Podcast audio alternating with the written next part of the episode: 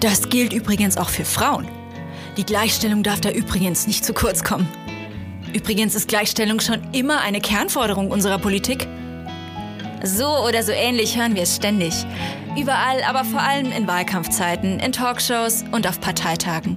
Die Gleichstellung immer hinten angestellt. Zugeteilt zum Übrigen. Zeit, Gleichstellung dahin zu rücken, wo sie hingehört. Ins Zentrum. Übrigens Gleichstellung. Die SPD Schleswig-Holstein präsentiert einen Podcast von und mit Christiane Buhl und Doro Siemers.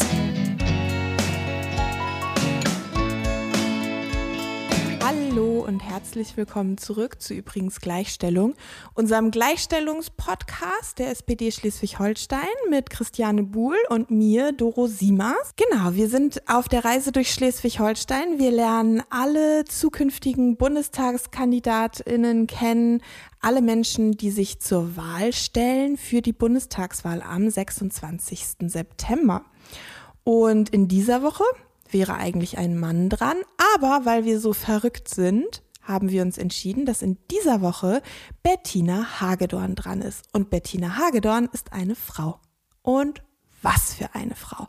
Meistens die erste, wie sie uns im Gespräch erzählt hat und ganz viele ganz praktische Anekdoten und lustige Geschichten aus ihrer langen politischen Laufbahn mitgebracht hat. Und wir finden Bettina richtig toll. Bettina erzählt so viel im Podcast, dass es ein bisschen lang geworden ist oder ein bisschen länger als gewöhnlich, aber das macht nichts, weil es ist so spannend. Und ähm, ich möchte euch jetzt noch mal ein paar Daten und Fakten zu Bettina mitgeben.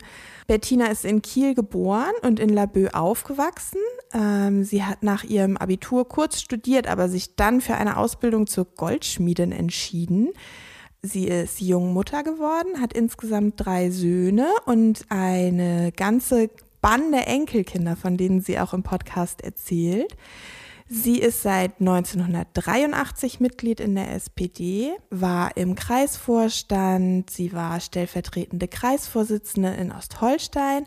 Sie war lange, lange Jahre Mitglied des Landesvorstands der SPD Schleswig-Holstein und auch zwölf Jahre stellvertretende Landesvorsitzende und hat den Landesverband da entscheidend geprägt. Sie war Kommunalpolitikerin in Kassedorf und Amtsvorsteherin in ihrem Amt in Ostholstein und seit 2002 ist sie Mitglied des Deutschen Bundestags. Sowohl in der Kommunalpolitik als auch in der Bundespolitik sind ihre Schwerpunkte Finanz- und Haushaltspolitik.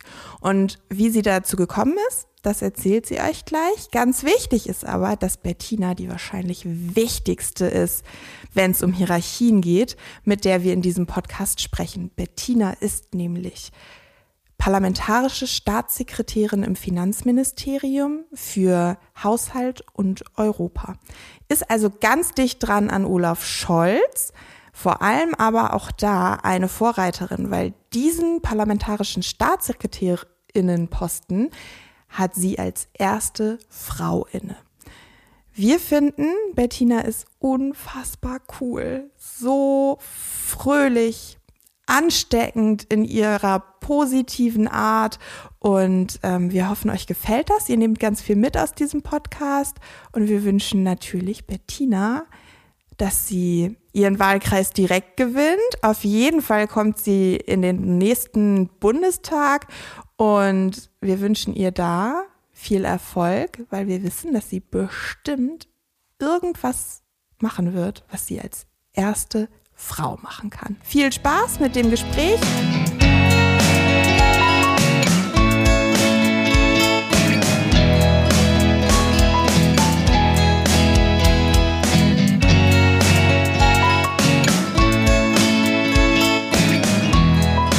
Bettina! Hallo Doro! Hallo, Hallo Bettina. Christiane! Ah, schön, dass du da bist. Wir freuen uns so, dass du hierher gekommen bist, nach Kiel zu uns. Ja, ich freue mich auch. Total. Ich meine, wenn man so an so einer schönen Ecke wie du wohnt, das Ja. ist ja eigentlich gar nicht so natürlich, denn nach Kiel zu fahren. Jetzt kriege ich Ärger von den Leuten in Kiel, aber ich meine, Die waren halt noch nie in Kassedorf, ne? Kassedorf. Entschuldigung. haben wir das gleich klargestellt. First things first. Ja. Ja, Bettina, wir fangen an mit einer wahnsinnig schmissigen Frage. Ich bin gespannt. Ganz amüsant. Die ist, manchmal sind die Fragen amüsant, manchmal sind sie ein bisschen provokant, manchmal sind sie ein bisschen lustig, manchmal versuchen wir ein bisschen lustig zu sein. Diese ist ziemlich lustig und fast, ich habe sie nicht verstanden. Christiane hat sie geschrieben. Sie ist, ich finde sie extrem lustig und Christiane muss sie stellen, weil Christiane gebührt alle Ehre für diese Frage. Oh Gott, das ist jetzt aber großer Druck. Also Bettina, Bettina, macht sich das bisschen Haushalt nicht eigentlich von allein? Ich weiß natürlich genau, welchen Haushalt du meinst. Nämlich den Bundeshaushalt. Es ist im Übrigen auch bei dem anderen Haushalt nicht so, dass er sich von alleine macht. Ach so. Ähm, ne? Ja, das wird ja immer total äh, ins Lächerliche gezogen, weil man eben unterstellt, den Haushalt machen ja die Frauen. Das kann ja nicht so schwierig sein. Ja, der Bundeshaushalt hat jetzt nicht irgendwie, ähm, da denken die Leute nicht, das macht sich von alleine. Ja. Ähm, deswegen ist es wohl traditionell auch so, übrigens nicht nur in Deutschland, sondern auch in dem überwiegenden Rest, jedenfalls der europäischen Welt, äh, dass Männer meinen, sie sind die Einzigen, die in den Haushaltsausschuss gehören und Ja. ins Finanzministerium. Und was machen da eigentlich Frauen? Also ich meine, unsere Männer sind da natürlich ganz anders. Na klar. Aber ähm, nein, ähm, der Bundeshaushalt ist eine großartige Herausforderung. Ja. Mir macht das mega viel Spaß. Ja. Mir hat auch schon ein kommunaler Haushalt viel Spaß gemacht. Ähm, für mich ist Haushaltspolitik die Politik, mit der man Sachen durchsetzen kann. Hm. Darum ist es auch ein Machtfaktor. Ja, Ja. absolut. Und ähm, in der SPD äh, und insbesondere wir Frauen haben manchmal ein Problem damit, uns dazu zu bekennen, Hm. dass wir auch Macht haben wollen. Mhm. Aber in Wahrheit ist es ja so, äh, für mich ist Macht gar nichts Anrüchiges, sondern wenn ich etwas politisch durchsetzen will, meine Ziele, Ja. ja, dann brauche ich Absolut. Macht. Keine Frage. Und deswegen macht mir das Spaß und deswegen ist es auch traditionell so, dass die Männer sich nicht so richtig doll drum gekümmert und engagiert haben, dass Frauen auch ihren Teil der Macht in diesem Ja. Metier daran teilhaben. Da muss man sich durchbeißen, aber das ist halt auch, ja, das bin ich. Ja, cool. Ja, eine sehr schöne Antwort. Super. Vielen Dank. Ein schöner Start schon mal. Hast auch schon ganz viel angesprochen, was Ja. wir auch noch mit dir besprechen wollen. Möchtest du weitermachen, Doro? Nee, ich oder? kann nicht weitermachen. Ach so. Unsere erste Frage ist eine persönliche Anekdote. Naja, keine wirklich. Ernste. also Anekdote vielleicht nicht, aber stimmt. Ich habe äh, das aus meiner Sicht geschrieben. Ähm, als wir uns ähm, beim Nachwuchsqualifizierungsprogramm in Malente ähm, noch mal ein bisschen mehr kennengelernt haben, da hast du uns in der Gruppe erzählt, in unserer kleinen Frauenrunde da erzählt, wie du damals als junge Frau und Mutter ähm, in die Kommunalpolitik gegangen bist und wie du da auch ganz viel durcheinandergewirbelt hast und auch auch du hast auch erzählt, wie gern du es auch gemacht hast, einfach mal so, sage ich mal, die Platzhirsche so ein bisschen zu provozieren. Das stimmt. Magst du mal ein bisschen einfach mal erzählen über so diese Anfänge deiner Karriere, sage ich mal? Ja, so gerne. war? also das ist auch immer noch Teil meiner Person. Mhm. Ähm, irgendwie, obwohl ich jetzt 65 bin, bin ich, glaube ich, aus dem äh, aus der Trotzphase nie so richtig rausgekommen. Und ähm, es gibt so Steilvorlagen, die einem im, im Leben immer passieren, aber Mhm. auch im politischen Leben, wo ich erstmal äh, nach Luft schnapp und sag, sag mal, sind die denn verrückt? So geht das ja gar nicht. Ja. Ne? Und damit hat auch meine politische Arbeit begonnen. Ich ähm, war äh, knapp 30 und hatte schon drei kleine Söhne, ähm, als ich wählbare Bürgerin der SPD in Kassedorf wurde. Und zwei Jahre später, 1986, habe ich dann das erste Mal für die Gemeindevertretung kandidiert und bin auch direkt gewählt worden. Also ich war natürlich so ein Enfant terrible, ne? also unter 30, drei kleine Kinder äh, in einer absoluten, in einer ländlichen Region, Ja. die seit dem Zweiten Weltkrieg immer konservativ regiert war und ähm, die auch sehr konservativ war. Und dann kam da, wie die Leute teilweise fahrten so ein junges Huhn an und wollte die Welt verändern und die haben alle die Nase gerümpft und gedacht, oh mein Gott, was für sie hier, ne? Ja. Ähm, meine sozialdemokratischen Kollegen haben das nicht ganz so ausgedrückt, aber ein Stück weit war das auch ihre Haltung. Und meine erste Fraktionssitzung, äh, da ging es dann um die Verteilung der Ausschüsse. Und da sagten sie dann so wohlwollend zu mir, ja, Bettina, wir freuen uns ja, dass du hier bist und hm, hm, hm. Und wir haben uns gedacht, du gehst in den Sozial- und Schulausschuss. Ja. Ist doch Und nun hatte ich ja drei kleine Kinder und man hätte sagen können, ja super, das ist genau richtig für mich. Aber das war genau der Moment, wo ich dachte, nö, nö, nö, so nicht. Also darauf lasse ich mich nicht reduzieren. Ja. ja. Und dann habe ich sofort gesagt, nö, auf gar keinen Fall, da will ich nicht rein. Und alle hatten Schnappatmung und gucken mich groß an und ja. sagten, ja, was willst du denn? Und ich sagte, völlig aus der Hüfte geschossen, ich will in den Finanzausschuss. Großartig. Ich hatte ja. ehrlich gesagt nicht wirklich viel Ahnung. Ähm, also ich hätte auch keinen kommunalen Haushalt zu der Zeit lesen können, aber Männer können sowas ja auch oft auch nicht und Nö, genau. sagen, ach, das schaffen sie schon. Ja. Am Anfang auf jeden Fall nicht. Also. ja. Jedenfalls, ähm, ja, das Ergebnis war, ich wurde Mitglied im Finanzausschuss. Das blieb ich auch 20 Jahre, solange ich Kommunalpolitik bis 2003 gemacht habe. Und ich habe die Entscheidung nie bereut, mhm. obwohl mein politisches Herz immer für ökologische und soziale mhm. Themen geschlagen hat. Ähm, wir hatten auch einen Umweltausschuss und einen Sozialausschuss, ja. aber ich habe sehr schnell gelernt, im Sozialausschuss kann man viel über den Kindergarten diskutieren ja.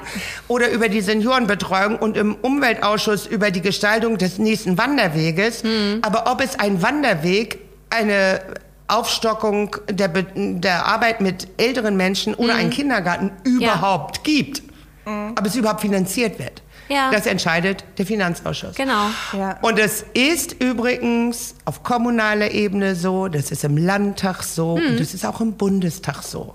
Und darum ähm, habe ich es nie bereut, diesen Weg eingeschlagen zu haben.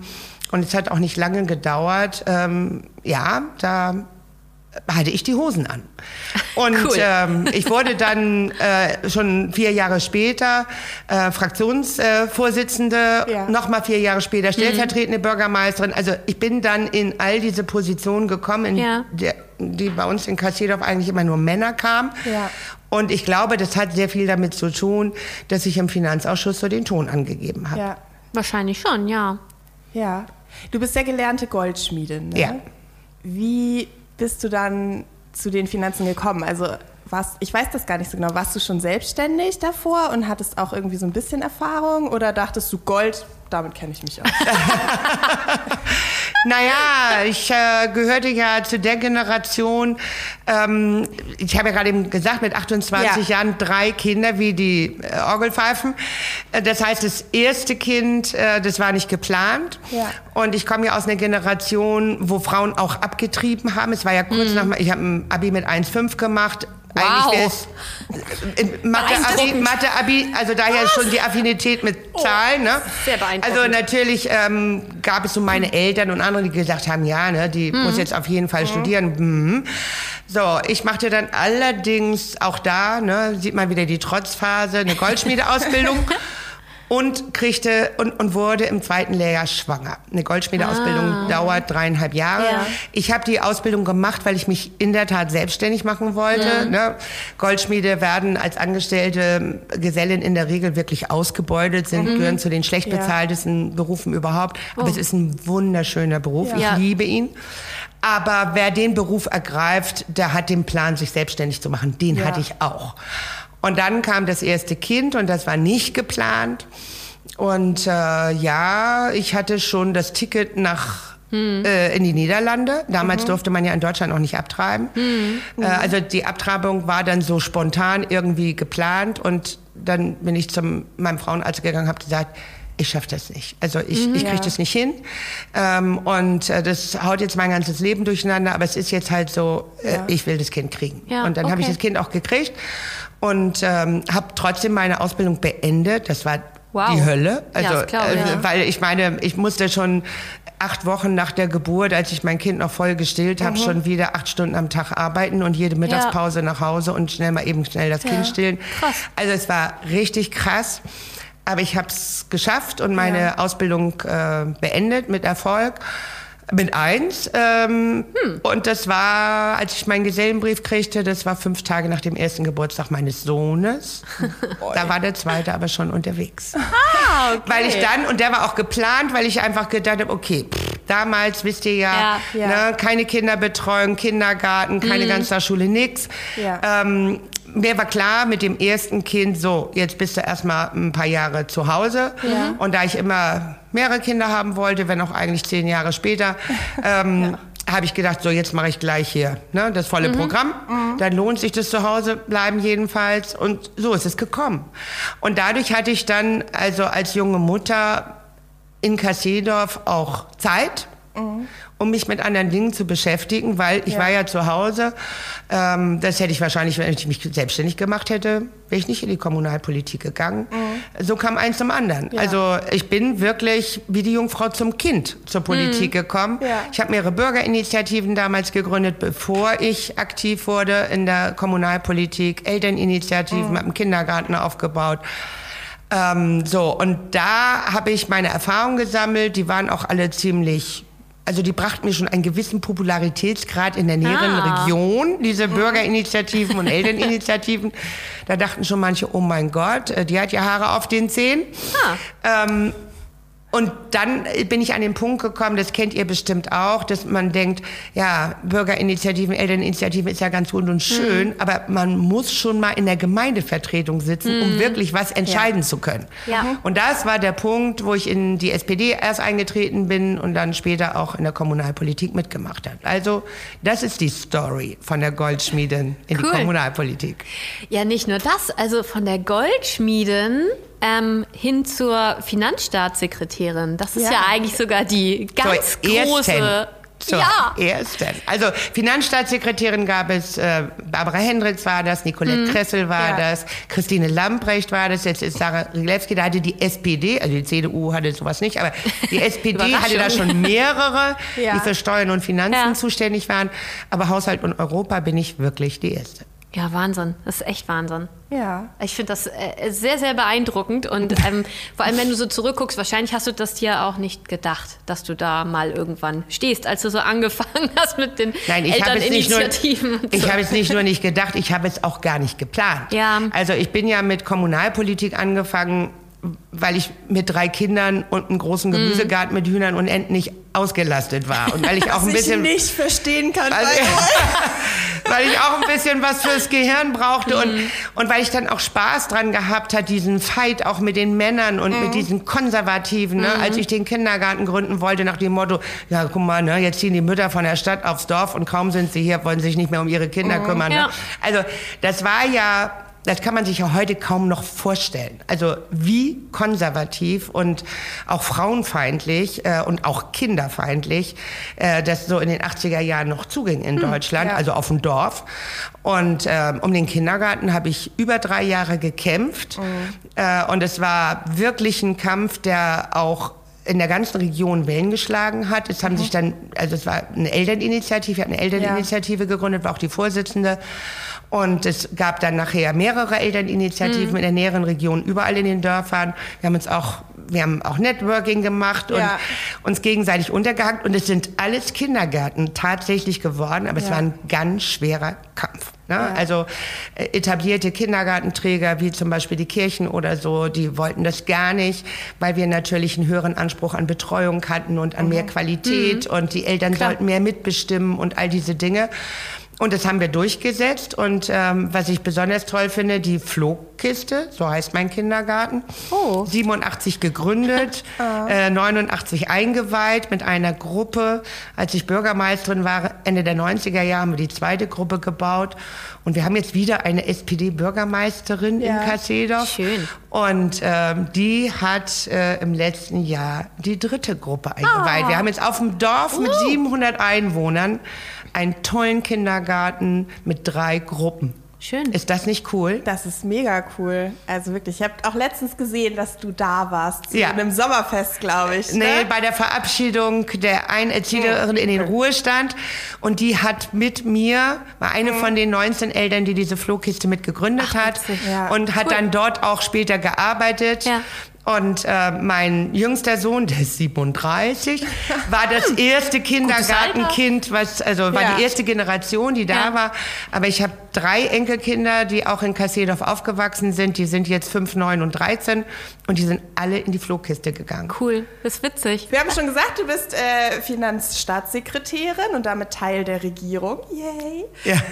Ähm, ganz ehrlich, gab es da schon mal ähm, Koalitionspartner, mit denen du lieber gearbeitet hättest als äh, aktuell? Ähm, Ja, das kann ich jetzt schlecht deshalb beantworten, weil guck mal, ich bin schon 19 Jahre im Bundestag. Ja. Mhm. Und in diesen 19 Jahren war ich ja nur vier Jahre in der Opposition. Von 2009 Stimmt. bis 2013 Ja, ja. Schwa- unter Schwarz-Gelb. Das habe ich übrigens, deswegen bin ich ganz bei Münte, äh, Opposition ist Mist, in ganz gruseliger Erinnerung, weil ich komme aus der Anti-Atomkraftbewegung eigentlich, als Ja. ganz junger Mensch. Und in diesen vier Jahren hat dann ja Schwarz-Gelb die Verlängerung der Laufzeiten der Atomkraftwerke Stimmt. äh, beschlossen. Es war für mich also die größtmögliche Katastrophe, die ich mir nur vorstellen konnte. Ja. Also um das zu verhindern, ähm, wäre ich viel lieber in einer Regierung als in der Opposition gewesen. Aber da bist du dann in der Opposition halt machtlos. Ja. Das heißt aber auch, dass ich ja ähm, drei große Koalitionen hatte, Ja. also dreimal mit der Kanzlerin Angela Merkel, Ja. Ja. mit dem Finanzminister Peer Steinbrück, äh, jetzt mit äh, Olaf Scholz, dazwischen Genau. Wolfgang Schäuble. Äh, und als ich in den Bundestag kam, hatten wir Rot-Grün Mhm. und Hans Eichel war Finanzminister. Also es ist schon richtig lange her. Ja. Ne? Und Renate Schmidt Familienministerin, Ja. eine total coole Frau. Ich Ja. liebe sie. Und für deren Haushalt war ich damals zuständig. Ich bin ja direkt in den Haushaltsausschuss gekommen. Ähm, trotzdem darf man nicht glauben, dass die rot-grüne Zeit damals so richtig easy war. Also ich habe da, äh, also das waren ja nur drei Jahre. Wir haben ja vorgezogene Neuwahlen gehabt. Es waren meine ersten drei Jahre und ähm, es waren Sachen, die ich in dieser Zeit total toll fand. Zum Beispiel, dass wir nicht in den Irak einmarschiert Ja, sind. ja. Also da war, ich finde, da hat ähm, bei allem, was man Negatives auch über Gerd Schröder sagen kann, da haben er und auch Joschka Fischer einfach einen großartigen Ja. Job gemacht. Der hat für mich auch diese drei Jahre bestimmt. Finanziell war es so, wir waren arm wie die Kirchenmäuse. Ne? Also das, äh, das, was äh, heute passiert, also wir hatten einfach fünf Millionen Arbeitslose. Es war eine völlig andere Zeit. Das kann man sich heute gar nicht mehr so wirklich vorstellen. Und äh, insofern waren da keine großen Sprünge zu machen. Und natürlich gab es viele Themen, wo wir mit den Grünen total einig waren. Kampf gegen Recht zum Beispiel war ja da auch schon ein Riesenthema. Ja, In den 90er Jahren haben wir ja auch schon Asylbewerber gehabt und brennende Asylbewerberheime und so. Ja. Das waren natürlich Themen, da waren wir uns mega einig und da konnten wir auch Sachen super durchsetzen und haben das auch gemacht. Ansonsten, ja, ähm, äh, sind die Grünen natürlich auch, also ich rede jetzt natürlich vor allen Dingen von den Haushältern der Grünen, ähm, ja, die ähm, waren auch ähm, Leute, mit denen man Konsense erarbeiten musste, wie in jeder Koalition. Und zu glauben, dass die jetzt, also gerade wenn es um sozialpolitische Themen geht, dass die mit den Grünen jetzt immer so einfach zu finden wären, das Ja. ist nicht so. Ähm, und ähm, insofern ähm, glaube ich, dass im Haushaltsausschuss des Bundestages sowieso, das ist ja der Königsausschuss, so wird er genannt, also da herrscht ein anderes Miteinander über Parteigrenzen hinweg, das wissen auch alle. Ah, okay. Äh, das finden auch äh, viele in anderen Ausschüssen komisch. Das gilt jetzt nicht nur für den Koalitionspartner, sondern auch für die, äh, die, die in der Opposition sind, außer diese eine, ihr wisst schon, Ja, welche. ja. Ne? Ja. Aber ähm, mit den anderen, wir duzen uns alle, arbeitet man fair und ordentlich Ah, cool. zusammen. Ähm, und äh, da gibt es einfach Kollegen, naja, mit denen wärst du nie richtig warm. Die gibt es aber in allen Parteien. Na klar. Sogar in der eigenen. Und, ähm, und dann gibt es auch Kollegen, mit denen, mit denen verstehst du dich blind. Und da muss ich mal sagen, da habe ich auch einen Kollegen äh, gehabt ähm, in der letzten äh, Phase, den Norbert Brackmann, mit dem habe ich die Privatisierung der Autobahnen gestoppt. Ich kann mir keinen anderen Kollegen vorstellen, mit dem wir das mit dem ich das hingekriegt hätte. Ähm, weil da haben wir fünf Monate dran gearbeitet. Wir waren beide stellvertretende Sprecher unserer Haushaltskollegen, ähm, hatten den, die Rückendeckung unserer Sprecher und wir sind ja gegen die eigene Regierung vorgegangen. weil die Autobahn zu privatisieren war der Plan von Wolfgang Schäuble und Dobrindt, Alexander Dobrindt. Und die hatten das auch schon gesetzlich verankert. Und wir haben es Ja. nach fünf Monaten gesprengt. Und das hat von meinem CDU-Kollegen noch mehr Mut erfordert als von mir. Ja. Das hat es auch in der Geschichte der Republik noch Ja. nicht gegeben, dass man die eigene Regierung aus dem Haushaltsausschuss so stoppt. Aber wir hatten die Macht, weil wir waren der federführende Ausschuss und es ging um eine Grundgesetzänderung und wir haben sie genutzt. Aber das war ein Husarenritt. Also Ja, das, wenn ich mal ich. irgendwann zurückdenke an alles das, was ich so geschafft habe, sage ich, ja, der Stopp der Autobahnprivatisierung war eigentlich das Größte. Cool. Das finde ich total cool. Ostholstein und Herzogtum Lauenburg. Ähm, Oh ja. mal, mal gucken, wie du mit der Nachfolge zurechtkommst. Dein Herzensthema ist ja Gender Budgeting. Und wenn du sagst, ne, bestimmte Sachen lassen sich irgendwie mit variierenden Mehrheiten im Haushaltsausschuss umsetzen, von denen man die, also die man nicht sofort erwartet, dann gehört Gender Budgeting sicherlich nicht dazu, ne? Ja, Gender Budgeting ist ja nicht nur ein Thema, was in den Parteien und Fraktionen Ja. unterschiedlich intensiv äh, betrachtet wird. Also ich würde mal sagen, ich weiß nicht, ob jetzt die Haushälter der CDU, CSU oder der FDP, von den AfD will ich gar nicht reden, überhaupt wissen, was Gender Budgeting so richtig ist. Ja. Ähm, es ist auch in den eigenen Fraktionen unterschiedlich stark wahrgenommen von Frauen und Männern. Das ist einfach so. Ähm, und insofern, ähm, also ich finde es mega wichtig, weil ich habe vorhin schon davon gesprochen, dass man mit Haushaltspolitik auch Macht hat, um Ja. politische Ja. Dinge durchzusetzen. Und äh, deswegen ist Gender Budgeting auch ein ganz, ganz wichtiger Faktor. Ähm, aber ich sage mal ein bisschen flapsig, auch bei uns braucht es noch mehr Frauen, die sich für Haushalts- und Finanzpolitik interessieren, Ja. äh, um das auch wirklich mehrheitsfähig zu machen. Und ähm, ich hoffe natürlich, dass sich da mal was ändert. Ähm, Wir waren in der letzten Legislatur ziemlich gut, was Frauen anbelangte, also in, als, als Sozialdemokraten. Ähm, ich hoffe auch, dass das so bleibt. Ähm, äh, aber dass auch gerade junge Frauen, die jetzt in den Bundestag sicherlich kommen, äh, nicht wieder, wie so oft, sagen, ich will aber Arbeit und Soziales und ich will aber Familie. Und das ist alles super. Ich will das damit überhaupt Ja. nicht ähm, äh, klein machen. Aber wenn ihr euch die Ausschüsse anguckt, im Familienausschuss, ähm, da sind fast nur Frauen. Ja, Deswegen finde ich es auch so cool, dass wir mit Sönke Rix da Ja, einen ähnlichen Sprech haben. Finde ich total cool. Ähm, aber, ähm, aber wenn ihr in den Verteidigungsausschuss, in den Auswärtigen Ausschuss, in den Finanzausschuss und so weiter und in den Haushaltsausschuss guckt, dann kannst du die Frauen immer noch mit der Lupe suchen. Ne? Ich habe noch so drüber nachgedacht, so Sozis, aber auch Grünen, aber vor allem und Sozis wird ja auch häufig gerade von konservativen Kreisen immer nachgesagt, die können gar nicht mit Geld umgehen. Ne? Ja, genau. So, und ich meine, wir haben ja auch genug Gegenbeispiele. Äh, Heide Simonis ist ja, Ja. auch äh, Finanzpolitikerin. Ähm, Olaf Scholz ist jetzt Ja. ein super Beispiel. Du bist ein super Beispiel.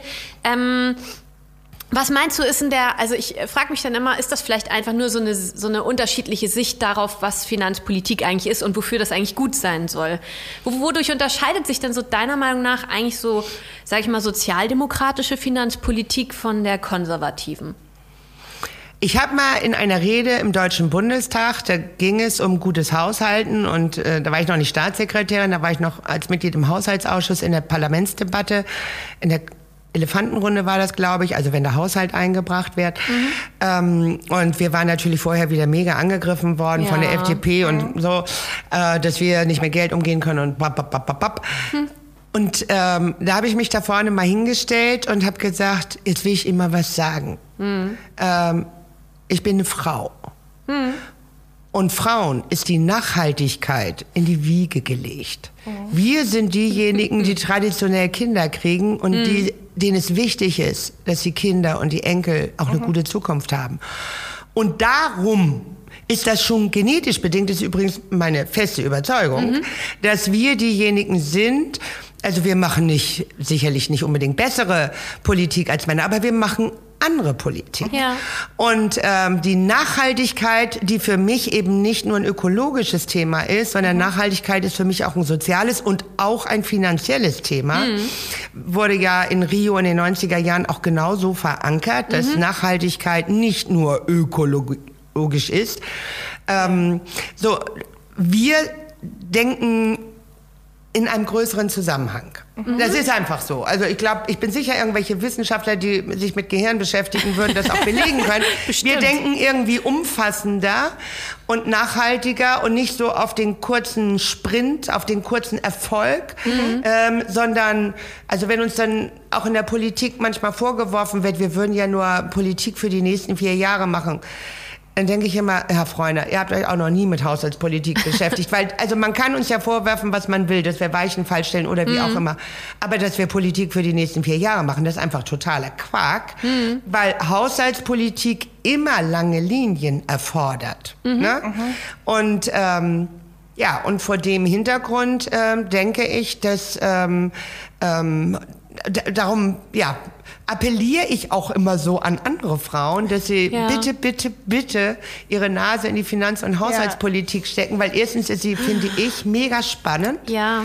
Also manche sagen ja auch, ach, das ist so dröge und du bist doch Goldschmiedin und kreativ und hm, hm, was machst du da eigentlich mit der Haushaltspolitik? Und sage ich, das ist für mich total kreativ. Hm. Ne? Ja. Äh, weil das auch. Weil für mich sind Zahlen nicht irgendwelche Zahlenkolonnen, sondern hinter jeder Zahl, man braucht ein bisschen Fantasie ne, und hm. Kreativität, hinter jeder Zahl verbirgt sich für mich ein Projekt. Ja. Also etwas, was ich machen oder was ich nicht machen kann. Und wenn ich ähm, einen bestimmten Haushaltstitel stärker mache, dann kann ich mehr dafür ausgeben. Ja. Ich muss es natürlich irgendwo herholen. Neue Schulden ist auch jetzt nicht so die Option. Dann muss ich irgendwo kürzen, wo ich mhm. denke, da kann man es verkraften. Mhm. So, das ist für mich ein eine total kreative Arbeit. Mhm. Und ähm, also darum wünsche ich mir mehr Frauen in der Haushaltspolitik. Ich glaube, wenn Finanzausschüsse oder Haushaltsausschüsse 50-50 aus Frauen und Männern, und zwar unabhängig von mhm. den Parteien, ja. besetzt werden, würde da insgesamt eine bessere Politik draus werden. Ich finde es auch so amüsant, weil also es ist ja erwiesen, dass Frauen, ne, also Haus, das heißt ja nicht ohne Grund Haushaltsausschuss, ja. sondern das heißt Haushaltsausschuss, weil das einfach nur auf einem sehr, auf einem ganz anderen Level das ist, was ganz viele Frauen zu Hause machen. Na klar. So, und ähm, im Privaten treffen Frauen die Konsumentscheidungen zum Beispiel. Ja. Ganz, also es gibt ganz viele Studien darüber. Wenn ein Auto gekauft wird, dann entscheidet die Frau, in welches Autohaus gegangen wird. Ja. Und solche Sachen. Also und deshalb und auch ich kenne das auch von meinen Freundinnen, ne? wie die so hin und her so mit ihrem Haushaltsgeld und dass sie dann da noch mal in den Urlaub und dann das machen Frauen ja seit schon immer. Ja, und das machen sie auch in der Natur. Also ich meine, ja. wir sind halt die, die die Kinder kriegen oder die Jungen gebären ne, in der Wildnis und die dann darauf aufpassen müssen und die vor allen Dingen im Kopf haben, dass die auch groß werden, dass die immer genug mhm. zu essen haben und so. Ne? Die Männer gehen was jagen oder so, also früher. Ne? Und ähm, äh, das ist uns, glaube ich, wir sind da genetisch stark. Ja. Und das ist in der Haushaltspolitik, finde find ich, ein Riesenvorteil, weil ich äh, glaube schon, dass es wichtig ist, auch ähm, äh, bei den Finanzen nachhaltig zu denken. Ja. Und ähm, ähm, ja, und das können wir gut. Mhm. Ausgewogen vielleicht auch. Ich finde, ausgewogen ist auch immer so ein schönes Wort, das ja. man für so einen Haushalt benutzen kann. Nee, ja. ist ja so. Männer investieren, und das sehen wir an unseren Haushalten, in Beton und Metall. Einem Mann wird nachgesagt, dass der ein bisschen anders Finanzpolitik macht und der möchte unser Kanzler werden. Willst du da auch noch mal ein bisschen aus dem Nähkästchen plaudern? Warum ist Olaf so ein cooler Typ und warum sollte der Kanzler werden? So aus finanzpolitisch-feministischer Sicht. Und, und vielleicht auch quasi aus Nähkästchen-Sicht, weil du kennst ihn ja. ja. auch ein bisschen mehr als jetzt wir zum Beispiel und genau. die meisten anderen Leute auch. Ja, ähm, also ich kenne Olaf in der Tat schon ganz lange, weil als ich 2002 im Bundestag kam, spielte Olaf ja auch schon eine Rolle. Ne? Mhm. Äh, ihr erinnert euch noch an ähm, seine Aufgabe im Willy Brandt-Haus, als er der Scholzomat genannt wurde. Ja. Ne? Ich mich nicht. Was ist das? Aber wenn du, wenn du in die Geschichtsbücher guckst, dann okay. wirst du das sicherlich finden. Schwer zu wälzen. Aber die erste GroKo, ähm, als wir die Finanz- und Wirtschaftskrise 2008, 2009 mhm. hatten mit Peer Steinbrück als Finanzminister, da war Olaf ja Arbeits- und Sozialminister. Ja. Mhm. Und er, da hat er ja das Kurzarbeitergeld mhm. erfunden. Mhm. Und ähm, ich glaube ja fest, dass wir wirklich, ähm, also diese Finanz- und Wirtschaftskrise war viel größer und schlimmer und dramatischer, mhm. als, als das der Rest der Öffentlichkeit so wirklich ähm, wahrgenommen hat. Ja. Wir waren auch damals ein eingeschworenes Team. Wir haben eine Woche nur gearbeitet. Nur der Haushaltsausschuss war der einzige Ausschuss, der über alles Bescheid wusste und die Beschlüsse auch vorbereitet hat. Ähm, die anderen Bundestagskollegen haben sich wirklich blind auf uns verlassen. Und wir standen, wie Peer das auch mal in einem, Brief, in einem Buch später geschrieben hat, mit einem, Stein, mit einem Bein, also eigentlich schon im Abgrund. Mhm. Ähm, und es war wirklich eine ganz, ganz dramatische Lage. Und ähm, wir sind aber durch diese Finanz- und Wirtschaftskrise wirklich hervorragend durchgekommen, ja. wenn man das sich auch mal im europäischen Vergleich anguckt. Mhm. Ähm, und da haben unsere Minister den maßgeblichen Anteil dran. Nicht nur natürlich Peer als Finanzminister, sondern eben auch zum Beispiel das Kurzarbeitergeld. Ja. Weil äh, für den Zusammenbruch von Finanzen sind immer auch, auch natürlich für den Zusammenbruch ähm, äh, ja, wie soll ich sagen, der, der Psyche der Bevölkerung ja. ist immer auch die Angst vor Arbeitslosigkeit. Ja äh, spielt eine gravierende Rolle und ähm, dafür, dass die Wirtschaft wieder angesprungen ist, was uns mhm. nachher aus der Krise rausgeführt hat, das, das Geheimnis war, dass die Arbeitgeber die Menschen nicht in die Arbeitslosigkeit geschickt haben, weil ja. es das Kurzarbeitergeld ja. gab. Mhm. Und darum wird die Rolle, die Olaf schon damals gespielt hat, also heute teilweise total unterschätzt. Mhm. Ähm, er hat dann, wie ich finde, auch in Hamburg ähm, ähm, ja einfach zum Beispiel eine ganz unaufgeregte Politik gemacht, aber was zum Beispiel Wohnungsbau anbelangt, mhm. ne, also das bestreitet eigentlich auch nicht wirklich jemand, dass ähm, es keine Großstadt in Deutschland gibt, in der so eine vorbildliche Wohnungsbaupolitik gemacht, auch sozial mhm. ausgewogen, mhm.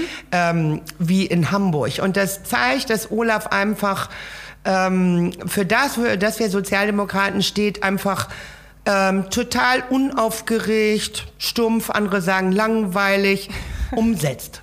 So, ja. er ist ein Macher würde das Norddeutsch nennen. Das ist die nette Variante. Ja, ja. also äh, ich, also ich finde es, also so ist er. Ich finde, es ist seine Stärke. Mhm. Ich finde, es ist seine Stärke und ähm, die Beliebtheit in Hamburg zum Beispiel zeigt ja auch, also Peter Tschentscher mhm. hat ja auch jetzt nicht am Anfang habe ich gedacht, na ja, der hat ja die Ausstrahlung von der Büroklammer, aber der ist ja ja, aber die nee, ich meine, wie hieß die bei Word? Karl Klammer. Aber Karl die Klammer. bei Word, wie hieß denn das? Ja, Karl Klammer. Ach so, Karl Klammer heißt die auf Deutsch. Alles Kennst du die noch, die bei, bei Word einem immer erzählt hat, hier gibt's Tipps? Ja. Karl Klammer.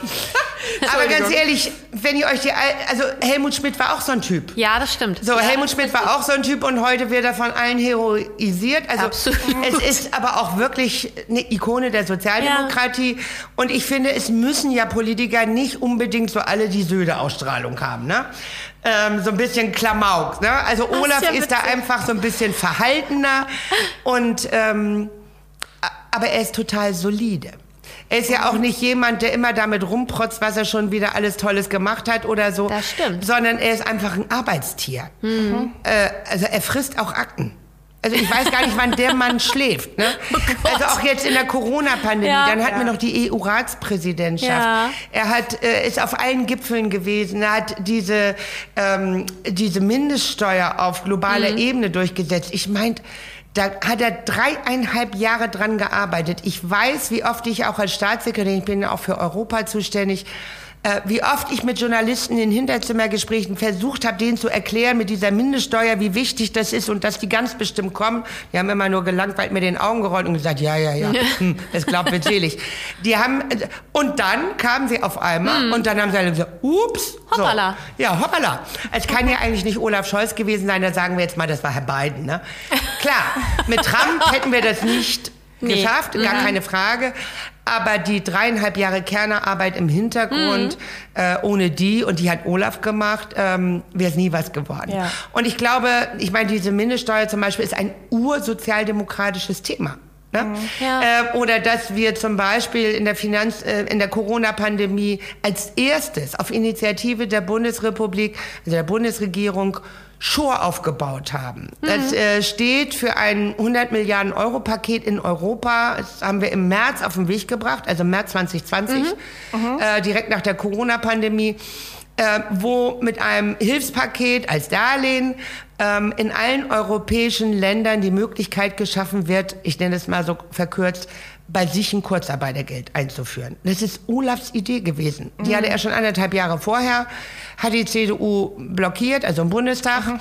Äh, dann kam sie auf europäischer Ebene und zack, wir haben es gemacht. Und es ist mhm. das einzige Paket, was wirklich alle europäischen Länder in Anspruch genommen haben. Okay. Und äh, das auch als ein Beispiel für europäische Solidarität äh, begriffen haben und das mhm. auch sagen.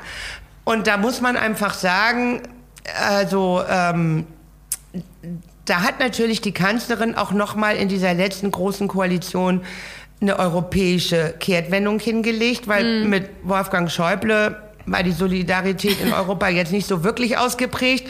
Und ihr erinnert euch an Jahre 2012 und so, da wurde das äh, Gesicht der Kanzlerin mit dem Hitlerbärtchen durch griechische ja. und portugiesische Straßen getragen. Ich meine, ich fand es damals auch schon nicht so ganz richtig mit dem Hitlerbärtchen, aber das zeigt ja, wie unsere europäischen Nachbarn gerade im Süden uns gesehen haben. Ja. Ja. So nach dem Motto, die Deutschen wieder, die wissen alles besser und die lassen uns hier im Stich und auch mit den Flüchtlingen übers Mittelmeer und die leisten keine Ja. Solidarität. Und ganz ehrlich, so war es auch. Ja. Ich habe mich damals wirklich oft in Grund und Boden geschämt. Und das hat Olaf verändert. Und das Beste ist, er hat es so verändert, dass es die CDU fast gar nicht gemerkt hat. und ähm, er hat sich immer ähm, vergewissert, sehr strategisch clever, dass die Kanzlerin alles mitmacht. Ja. Und das hat sie auch. Es war einfach auch aus also fester Überzeugung, die musste nicht überrumpelt werden, ähm, weil sie sicherlich nach so langer Zeit jetzt auch irgendwo als Kanzlerin für Europa in die Geschichte eingehen wollte. Und es hat Olaf ihr, wenn man das mal so flapsig sagen kann, ermöglicht. Es wäre ihr mit Wolfgang Schäuble nie geglückt. Das stimmt Und ähm, ich kann euch sagen, die, der Kurs, den wir da gefahren haben in den letzten Jahren, also gerade in Europa und mit der Finanz- und Bankenpolitik und so, das ist ursozialdemokratisch. Alles das, was wir in unserem Wahlprogramm stehen hatten, haben wir gemacht. Ja. Und wir haben es der Kanzlerin zu verdanken, dass die CDU nicht aufgemuckt hat, weil ja, sie hat da auch wirklich ihre Macht genutzt Ja. und das durchgesetzt. Ja. Und ähm, ähm, ja, also das, also das, was wir als Sozialdemokraten in den letzten Jahren in Europa geleistet haben, das finde ich ist wirklich was ganz Tolles. Darauf bin ich richtig stolz, dass das so unsere Handschrift trägt, ähm, weil und äh, weil das Gute ist. Die anderen Europäer sehen das auch so. Das ist euch vielleicht auch schon aufgefallen, diesen, diesen Nimbus, dass wir immer so die Besserwisser sind und die Idioten, den haben wir komplett verloren. Ein bisschen, ja, ist besser geworden. Also wir haben ja dieses 750 Milliarden Euro Paket letztes Jahr aufgelegt und den siebenjährigen Finanzplan und so. Es trägt alles unsere Handschrift und so viel Geld äh, auch für ökologische Investitionen und Digitalisierung, aber eben auch für Solidarität ist noch nie in der Nachkriegszeit in Europa bewilligt worden. Und das waren wir. viel mehr so ein bisschen runtergebrochen auf ähm, Finanzierung von frauenspezifischen Projekten vielleicht. Da denkt man dann schnell an Frauenhäuser und Beratungsstellen zum Beispiel. Ist in Schleswig-Holstein in diesem Jahr ein ganz großes Thema Ja. gewesen. Ähm, das ist unter anderem deshalb so ein Problem, weil Frauen, gerade wenn sie älter werden, deshalb ähm, oft finanzielle Probleme bekommen, ähm, weil sie nicht gearbeitet, also so wie du eben sagtest, ne, deine Generation, Ja. ich bin jetzt erstmal ein paar Jahre zu Hause, ich habe ein Kind. Ähm, Ehegattensplitting, Minijobs, Teilzeitfalle, Erziehungszeiten, Care-Arbeit, es ist eine ewige Liste. Genau. Ähm, Altersarmut hat einfach ein weibliches Gesicht. Hast du als lebenserfahrene Frau und Finanzexpertin ein paar Tipps, worauf Frauen unbedingt achten sollten, damit sie spätestens, äh, damit sie nicht spätestens mit der Rente Probleme bekommen? Ich glaube, also ich habe ja auch Söhne, infolgedessen habe ich auch äh, Schwiegertöchter und junge Ja. Frauen kenne ich viele. Also ich mache mir um eure Generation, wenn ich ganz ehrlich sein soll, eigentlich gar keine Sorgen. Weil ich kenne jedenfalls überwiegend alright. junge Frauen und zwar unabhängig davon, ob sie jetzt politisch aktiv, aktiv sind oder, oder Akademikerinnen sind äh, oder ob sie äh, woanders arbeiten. Also ich glaube, dass die heutige Generation von jungen Frauen das für die ganz selbstverständlich ist, dass sie, äh, wenn sie ein Kind kriegen, dass sie trotzdem auch weiterarbeiten wollen und so. Also es gibt ja auch viel mehr Möglichkeiten, äh, das auch wirklich hinzukriegen. Ähm, ich nehme, weil, nicht nur weil ich selbst drei Söhne habe, natürlich auch wahr, dass es auch junge Männer gibt, die ein ganz anderes Rollenverständnis Ja. von der Rolle des Manns und vor allen Dingen auch des Vaters haben, Ja. als das so, äh, so meiner Jugend Ja. äh, vorstellbar gewesen wäre. Also ich finde, da ist schon manches auf dem richtigen Weg. Ja. Natürlich dürfen wir nicht locker lassen, weil ähm, es war ein mega Spagat ähm, von 2004, als Renate Schmidt damals das TAG, das Tagesbetreuungsausbaugesetz, auf den Weg gebracht hat. Mit, ich glaube, 4 Milliarden Euro war die erste Tranche. Seitdem investiert der Bund kontinuierlich, obwohl es ja im föderalen System eigentlich nie unsere Aufgabe ist, in den Aufbau einer Betreuungsinfrastruktur, erst Kitas, dann Krippen, jetzt Qualität von äh, Krippen und Kitas. Franziska Giffey hat da ja auch wirklich richtig Ja, viel stimmt. auf den Weg gebracht, starke Familiengesetz und so. Aber wir sind noch lange nicht am Ende der Fahnenstange, mhm. weil wer kleine Kinder hat, äh, oder so wie ich jetzt Enkelkinder, der erlebt es auch hautnah. Meistens ist es so, äh, dass die Kinder und damit auch die Mütter, mhm. Es sind dann eben doch immer die Mütter, ja. Ja. Äh, ähm, dass die, solange die Kinder in der Krippe und in der Kita sind, eigentlich das gut mit ihrem Job hinkriegen, ja. aber dann kommt die erste Klasse. Und dann fängt die Katastrophe an. Mhm. ja. ähm, weil in der Grundschule eben, äh, jedenfalls ist es bei uns in der Grundschule so auf dem Dorf, da ist dann auch mal eine Lehrerin krank, dann ja. auf einmal ist um elf die Schule aus, es fährt aber gerade eigentlich gar kein Bus und äh, Betreuung ist auch nicht so richtig. Und wenn dann ja. die Mutter bei der Arbeit ist, dann kannst du nicht ein mhm. Grundschulkind mit dem Schlüssel um Hals äh, nach Hause schicken. Und ähm, äh, also das, was man sicherlich einem 13-jährigen oder 14-jährigen Kind äh, in der Sekundarstufe oder so mhm. zumuten kann, das kannst du einfach einem Grundschüler nicht zumuten. Ja. Und darum ist die Ganztagsbetreuung in der Grundschule als Rechtsanspruch aus meiner Sicht noch ein ganz großer Schlüssel. Mhm. Das haben wir ja im Prinzip noch durchgesetzt am Ende dieser Legislatur. Der Bundesrat ist sich noch nicht so ganz sicher, ob er das noch kippen will oder nicht. Mhm. Und natürlich, äh, bis dieser Rechtsanspruch greift, wird es ja auch dauern, ne? Ja. 2026 oder so. Mal gucken, ob das so bleibt. Aber wir sind es, die das durchsetzen. Ja, und auch weiter durchsetzen müssen. Und weil du ja nach Olaf Scholz gefragt hast, also ich finde ja, man soll weder eine Frau über ihren Mann definieren, noch ein Mann über seine ja. Frau. Aber es ist eben kein Zufall, dass er mit Britta Ernst äh, verheiratet ist, die wir ja hier auch in Schleswig-Holstein mhm, ja. als eine großartige, wie ich fand, Bildungsministerin ja. kennengelernt haben, die eben auch nicht nur auf akademische Bildung, sondern auch mhm. auf, ähm, auf Ausbildung gesetzt ja. hat äh, mhm. und äh, auf duale Ausbildungssysteme und so mhm. weiter und ähm, die auch in Hamburg tolle Bildungspolitik gemacht hat, jetzt in Brandenburg. Und dieses, ich weiß nicht, ob es verfolgt, ich habe dieses Brigitte-Interview von Olaf Scholz. Ja. ja. Und äh, es fand ich so cool, wie er da reagiert hat. Und die Empörung war so echt, weil das diese Brigitte-Redakteurin nun tatsächlich die Frage stellte, ob denn Britta Ernst allen Ernstes aufholen würde zu arbeiten, wenn Olaf Kanzler wird. Da hatte er ja nahezu Schnappatmung. Ja, das. Also ich meine, Brigitte hätte auch, äh, äh, äh Britta hätte auch Schnappatmung gehabt. Aber so eine Frage überhaupt. Eigentlich sollten die bei der Brigitte bei sowas auch Schnappatmung haben. Es ist ja die Brigitte. Genau. Eigentlich. Aber das Gute ist, sie, das Gute ist, sie hat sich ja am Ende der ja. Sendung für ihre dusseligste ja. Frage entschuldigt. Meinst du, es gibt mit einem Bundeskanzler Olaf Scholz endlich ein besseres Steuersystem, ein für Frauen besseres Steuersystem? Das hoffe ich, aber das hängt ganz stark, von, muss man fairerweise sagen, vom Koalitionspartner ab. Mhm. Ja. Und es hängt nicht mal nur vom Koalitionspartner ab, weil Steuergesetzgebung muss ja immer im Bundestag und im Bundesrat mhm. äh, beschlossen ja, werden. Stimmt ja. Das und ich verdrängt ähm, irgendwie. Nee, nee, oh. nee, nee, nee, nee. Steuergesetzgebung ja. immer Bundestag, Bundesrat. Mhm. Und das Problem ist natürlich, dass der Bundesrat kunterbunt ist. Ja, das stimmt. Ich ja. weiß nicht, ob ihr euch mit mir erinnert, ähm, so 80er, 90er Jahre, da war das eigentlich immer so, da gab es, naja, in der Zeit immer Kohl, ne? also schwarz-gelb. Schwarz, ja. Und dann gab, gab es rot-grün. ist auch so schön, Entschuldigung. Dann, ja. ja. Das ist richtig, dann, aber. Dann gab es Rot-Grün im mhm. Bundesrat. Also die äh, deutschen mhm. Wählerinnen und Wähler haben jahrzehntelang ja über Bundestag und Bundesrat, also wenn Schwarz-Gelb eine Mehrheit im Bundestag kriegte, ja. die nächsten Landtagswahlen gingen dann meistens, äh, mhm. äh, da waren dann oft Rot-Grün. Hat mein Geschichtslehrer mir sogar im, im Geschichtsleistungskurs mal erzählt. Er da ganz viel, das war sein Lieblingsthema. Genau das hat also, er mit uns analysiert immer. Ja, das ist spannend, ja. Und, ähm, und da war, ähm, da, da war Politik zwischen Bundestag und Bundesrat ziemlich austariert. Ne? Ja. Also wenn natürlich äh, äh, die Bundesregierung und, und die sie tragenden Koalitionen was auf den Weg gebracht haben, dann war der Bundesrat erstmal auf Krawall gebürstet. Mhm. Dann wurde der Vermittlungsausschuss angerufen, dann wurden Deals gemacht, die dann auch für beide Seiten okay waren. Und erst wenn sie für beide Seiten okay waren, ging es durch Bundestag mhm. und durch Bundesrat.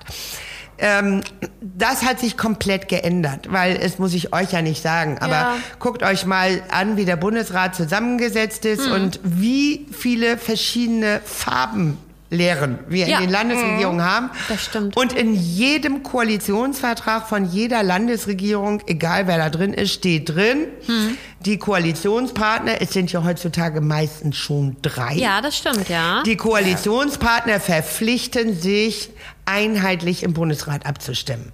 So, das ist auch in Schleswig-Holstein Ja. so. Also ob nun die Grünen oder die FDP oder wer auch immer dagegen hier in der Regierung, wenn da einer nicht mehr einverstanden ist, dann muss sich Schleswig-Holstein enthalten. Und das ist in ganz vielen anderen Landesregierungen auch so. Und dadurch ist es viel schwerer zu Konsensen zu finden. Also hinter den Kulissen im Vermittlungsausschuss.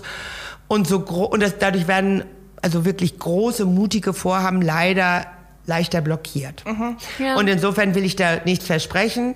Ich kann nur versprechen, auch aufgrund unserer Progra Programmatik als Ja. SPD natürlich, dass wir das Ehegattensplitting schon lange nicht mehr haben wollen. Ja. Für mich ist das ein Herzblutthema. Mit der CDU kriegt das nie hin. Ja.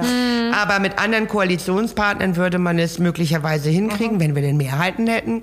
Aber ich muss es einfach darauf hinweisen, damit ist es dann noch nicht durch. Ja, Weil dann stimmt, kommt noch der Bundesrat.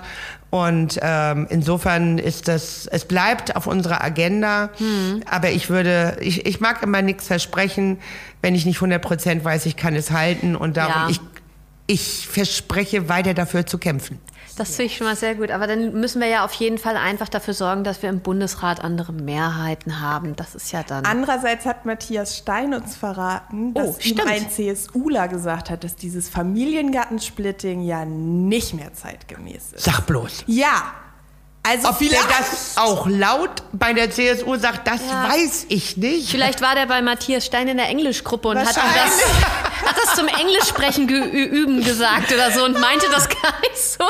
Stell dir mal vor, es ist Wahlabend und es zeigt sich, ähm, dass du es wieder geschafft hast, in den Bundestag zu kommen, Das wovon wir jetzt mal ausgehen und was wir hoffen werden. Ja.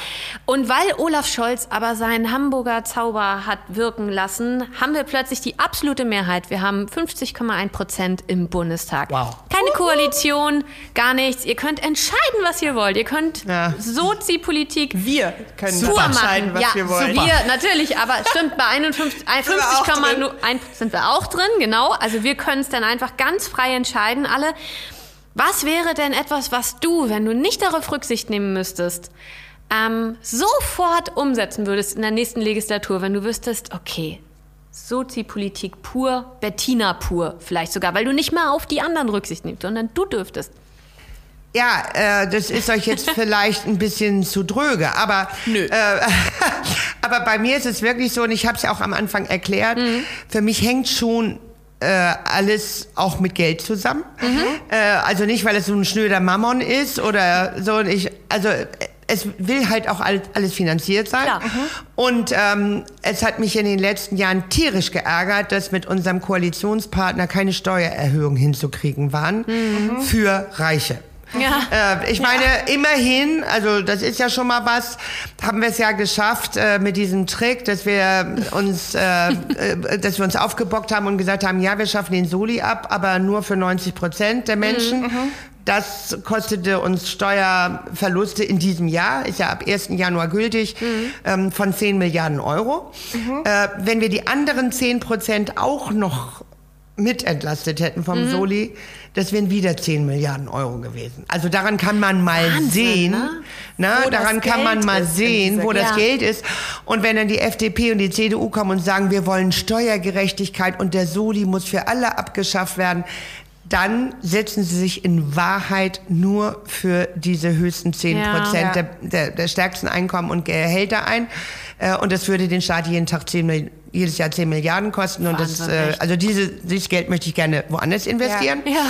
Und äh, unser Steuerkonzept sieht ja auch vor, ähm, dass wir auch in der Tat die ähm, Normalverdiener, auch natürlich die Ärmeren, aber auch die Normalverdiener und vor allen Dingen die Familie mit Kindern stärker entlasten wollen gegenüber jetzt. Aber wir wollen es auch finanzieren, nicht über Schulden, sondern indem wir äh, den Reichen und den, den Gutverdienern vor allen Dingen mehr Geld abknöpfen. Ja. Und das finde ich total richtig. Äh, Das äh, würde mit einer, guckt euch die Programme der CDU und der FDP an, also das würde mit, wenn die mit in der Regierung sind, wäre das schon mal gar nichts. Ja. Aber es ist für mich auch eine Frage der Generationengerechtigkeit, weil wir haben jetzt auch natürlich in den letzten anderthalb Jahren wegen Corona richtig, richtig, richtig viele Schulden gemacht. Ja. Ich finde es alles richtig, dass Mhm. wir das gemacht haben. Ähm, ich bin auch stolz darauf, dass wir die Kraft hatten, das durchzusetzen, Mhm. weil dagegen gab es ja auch viele Widerstände. Und ich bin fest davon überzeugt, dass es unserer Gesellschaft und dem Kit in unserer Gesellschaft enorm hilft, was Mhm. wir mit diesem Geld auch wirklich gemacht haben, dass wir Unternehmen durch die Krise gebracht haben, aber auch die Kulturschaffenden zum Beispiel und viele, viele andere. Ähm, ähm, aber äh, wir äh, sind ja noch nicht durch. Ne? Also viele tun ja so, als ich meine jetzt im Sommer, wenn man, am Strand ist, kann man vielleicht denken so, oh mein Gott, ne, Corona Ja. ist vorbei. Nee, ist Ja. wahrscheinlich eher nicht. Und vor allen Dingen mit den Folgen, auch Ja. mit den wirtschaftlichen. Folgen von Corona. Und wir haben natürlich jetzt die ganzen Rücklagen der, Ar der Bundesagentur für Arbeit geplündert, sage ich mal ein bisschen flapsig, Ja. zu Recht. Für das Kurzarbeitergeld gut angelegt, aber jetzt sind sie leer. Äh, wenn wir noch mehr Kurzarbeitergeld brauchen, es muss alles mit Steuern finanziert werden. Und das finde ich auch richtig.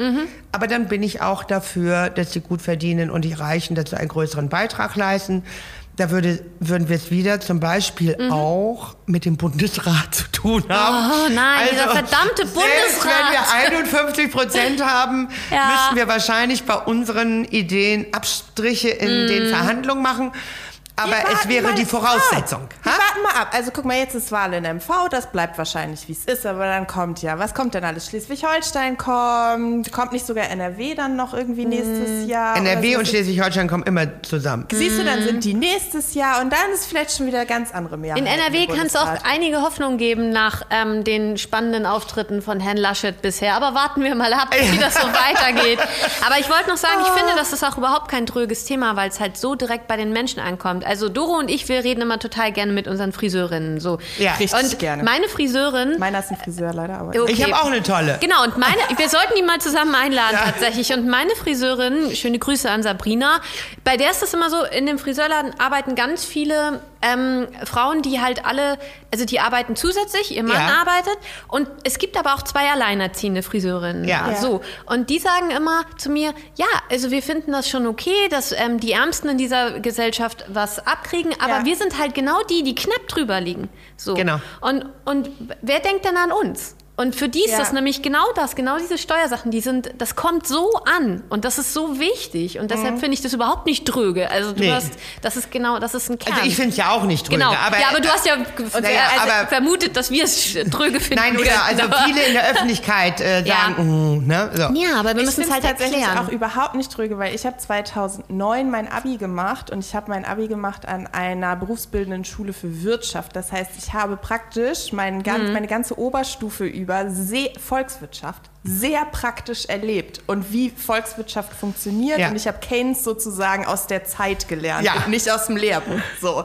Und ähm, deshalb habe ich dafür eine große Begeisterung, was man eigentlich mit Geld machen kann. Ja. So. Mhm. Und dann ähm, bin ich 2010 an die Uni gekommen und auf einmal sprossen hier aus dem Boden die ganzen neuen Gebäude aus den. Konjunkturpaketen, Ja. die dann Ja, ja, ja. noch so nachgelagert gekommen sind und so.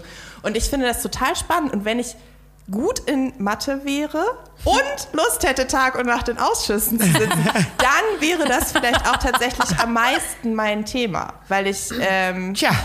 Ich, Also ich der kann Mann wirklich. Ich, ich kann wirklich nicht rechnen. Also Ja. ich verstehe Haushalte und Bilanzbuchhaltung und so das ungefähr. Jetzt Zum Rechnen muss, hat man aber Taschenrechner. meine Rechnungswesenlehrerin wird jetzt sagen, du hattest eine 5 in Rechnungswesen. Hatte ich auch, aber ich habe das Prinzip verstanden. Äh, aber ich würde schon ähm, aus Rache machen, nur um meine Mathelehrerin zu ärgern. Stimmt, deshalb würde ich in Ja, so einen die habe ich auch so schon. gehen. Aber insgesamt, ich finde das total spannend, weil das ist ja das, was Heide Simonis gesagt hat, das, was Ja. du sagst. Hm. Ähm, das ist beinharte Gleichstellungspolitik. Ja. Ja. Und da ist wirklich, da kannst du wirklich richtig viel bewegen. Und deshalb finde ich das gut und wichtig, dass du das machst. Aber jetzt kommen wir zum Entweder-Oder. Ja, Jetzt- übrigens, das möchte ich aber noch sagen. Ja. Heide war für mich auch immer ein großes Vorbild.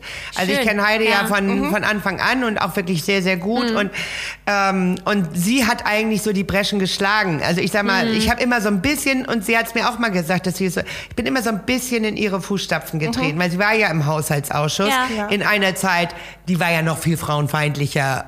Äh, als ich Ja. die, als, als ich da angekommen bin. Aber sie hat sich da genauso behauptet.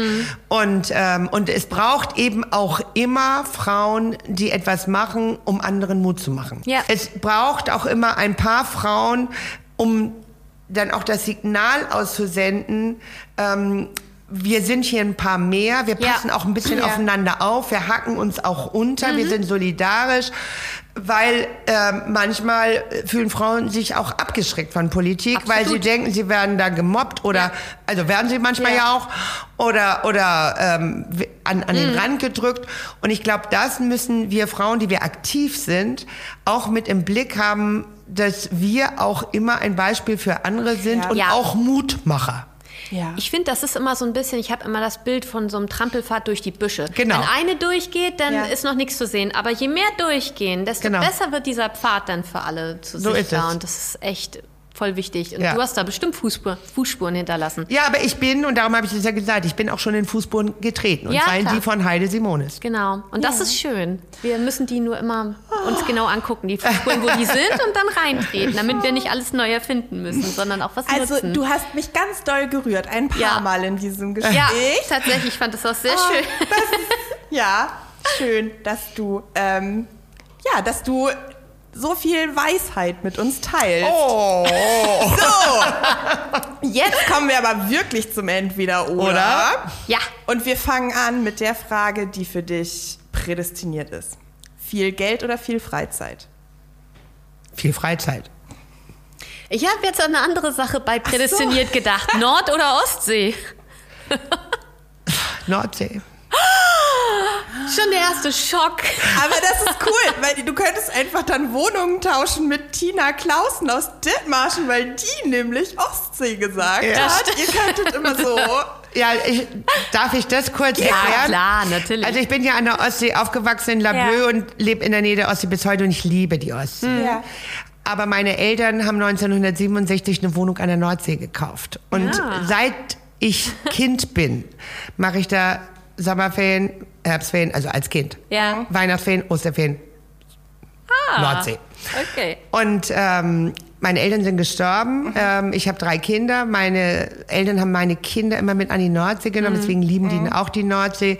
Ich habe diesen Sommer, also bis letzte Woche, das achte Mal hintereinander mit meinen drei Enkelkindern Ferien an der Nordsee gemacht. in dieser Wohnung. Schön. Ja. Also, ne, die sind Ja. jetzt äh, 5, 8, äh, 5, 9 und 13 und ich mache das seit sieben Jahren, jeden Sommer, zwei Wochen, also ohne Eltern, nur ich und meine Enkelkinder. Sehr schön. Und darum habe ich jetzt Nordsee gesagt, weil ich natürlich damit Urlaub verbinde. Ja. Ne? Ja. Genau das hat Tina gesagt, nur andersrum. Wacken oder Schleswig-Holstein Musikfestival? Schleswig-Holstein Musikfestival. Aber es ist dir fast schwer gefallen, hä? Ja, ein bisschen. Schön. Aber ich habe mir, ich, ich habe nie Zeit nach Wacken zu gehen, aber ich habe schon manchmal Zeit zum Schleswig-Holstein Musikfestival zu gehen. Deswegen habe ich so ein bisschen in, in meine emotionalen Erinnerungen gekramt. Sehr schön. Ähm, mal was anderes. Baerbock oder Habeck? Ja. Baerbock. Okay. Patti Smith oder Nina Hagen? Patti Smith. Sehr schön. Oh, ich mag Patti Smith auch so gerne. Ja. Ähm, das Kapital oder die Bibel? Die Bibel. Gold oder Silber? Gold. Das ist noch eine prädestinierte Frage gewesen. Ähm, Nashorn oder Einhorn? Na? Nashorn. Ah, okay. Weil du lieber in der Realität bist, oder? Ja, ich äh, finde auch Nashörner, die, die sind ja auch sehr bedroht. Ja, das stimmt. Also ich habe sie auch schon mal live gesehen. Sind auch nette Tiere. Und ja, also da war ich dann mehr bei der Realität. Okay. Ich habe auch nur eine Enkeltochter und das mit dem Einhorn ist bei ihr nicht so ausgeprägt. Sie ist mehr so die Enkeltochter, die Höhlen baut und Fußball spielt. Okay. Das kann noch kommen, weil ich habe auch Höhlen gebaut und Fußball gespielt und jetzt mag ich Einhörner. Okay. Das kann also noch kommen. Und, und mein Sohn läuft auch mit seinem Einhorn durch die Gegend. Freut sich. Das Also, kann alles. Es kann alles sein. alles kommt noch irgendwie. Eva Almstedt oder Thomas Mann? Eva. Ja, ne? Ähm, Aber die ist auch nicht so leicht gefallen, die Frage. Fand ich. es, ist, es ist manchmal nicht so leicht. Wir Gold und Silber fand ich jetzt total einfach, aber. Beatles oder Stones? Beatles. Das habe ich jetzt eigentlich, also das hat mich jetzt nicht überrascht. Finde ich auch passend. Ja. irgendwie. Genau. Streberin oder Schulschwänzerin? Sowohl als auch. Funktioniert auch beides. Sehr schön. Rose oder Gänseblümchen? Wie war das? Große Rose oder Gänseblümchen? Gänseblümchen. Schön. Winter oder Sommer? Sommer. Istanbul-Konvention oder Istanbul-Urlaub? Istanbul-Konvention. Na klar. Welt oder Taz? Taz. Lego oder Playmobil? Lego. Strand oder Badesee? Sowohl als auch. Wir haben so einen tollen Badesee bei uns um die Ecke. Deshalb heißt das auch Cassé, ne? Habt ihr- Nein, ja, wir haben wir haben drei, also wir haben drei Seen und mehrere Teiche. Okay. Wir haben viel der Endmoränenlandschaft. Alles klar. Aber mein Lieblingssee ist bei uns um die Ecke der Griebeler See und äh, so. Aber eigentlich bin ich schon mehr ein Strandtyp, also ein Ostsee, Nordsee, also Meertyp. Aber der See ist, also deswegen war die Frage ein bisschen schwierig für mich. Das ist okay. Man kann auch mal beides Ja, das finde ich auch. Ähm, E.T. oder Alf? Alf. So schön. Da hast du dich auch gerade so drüber gefreut, über die Vorstellung. Man sah dir das richtig an. Ja. Apropos, Schröder oder Gabriel? Schröder wegen Irak. Plakate kleben oder Flyer verteilen? Flyer verteilen. Na klar. Jamaika-Koalition oder Jamaika-Urlaub? Also da würde ich jetzt mehr für den Urlaub plädieren. Sehr schön. auch sehr verständlich. Lucy oder Peppermint Patty? Lucy. Das ist schön. Ich mag Lucy. Ich mag die beiden, aber Lucy Ja, finde ich ist Lucy so. finde ich total- Ist total schlecht. Ähm, alle reden, also alle finden Lu reden so schlecht immer über Lucy, aber die ist doch cool. Das ist so eine Ich finde Macherin, Lucy ne? total cool. Ja, ich finde die auch total cool. Ja, ich habe letztes Mal erst rausgefunden, worum es geht. Äh, Macht ja nichts. Erdbeeren oder Kirschen? Erdbeeren. Ja, da kommst du her, ne? Ja, Sehr schön. die haben wir auch im Garten. Jetzt haben wir noch eine ähm, neue GroKo oder jeden Tag auf einen Legostein treten. Die ist nicht so einfach. Das ist eine harte Sache mit dem Das Legostein. Schönste an dir ist übrigens dieses Lachen. Ich freue mich immer so, wenn ich dich irgendwo lachen höre. Das ist immer so, so, so, so echtes, Ja. ne? Ja. Also da kann ich jetzt eigentlich gar nichts drauf sagen, weil ich hasse es, auf Legosteine zu Ja. treten. Ja. Ich bin in meinem Leben schon auf so viele Legosteine barfuß getreten, weil Ja. meine Ja. Kinder haben immer mit Lego gespielt und sie haben sie nie weggeräumt. Mhm. Und ich bin auch schon auf die Legosteine meiner Enkelkinder getreten. Und ich hasse Geht es wirklich. weiter. Ja. Wie die Pest, ja. Ja, wie die Pest, muss Ach ich sagen. mal. Deswegen, also für einmal am Tag auf den Legostein treten, dafür kann ich mich einfach überhaupt nicht erwärmen. Also gar nicht. Für eine neue GroKo schon? Nicht wirklich, aber also es ist so. Ich finde, dass ähm, das ist auch meine persönliche Lehre aus was vor vier Jahren gewesen ist. Also vor vier Jahren äh, war die Wahl vorbei und ich war die erste, die auch Journalisten gesagt hat öffentlich ähm, kurz nach der Wahl. Ähm, ähm, das soll jetzt äh, Jamaika werden und alles ist gut und wir gehen in die Opposition und super so. Ne? Ja. Und ähm, Dann wurde gelindnert. Genau. Und da, das war ja nun nicht unsere Schuld. Also ich habe mich ja sogar Nee. schon Anfang Oktober für den Haushaltsausschuss bei, also für den Vorsitz des Haushaltsausschusses bei Andrea Nahles beworben. Vor vier Jahren. Und ich wäre es auch geworden. Also, ne? Und also damit kann man nur sehen, wie, wie sicher wir waren.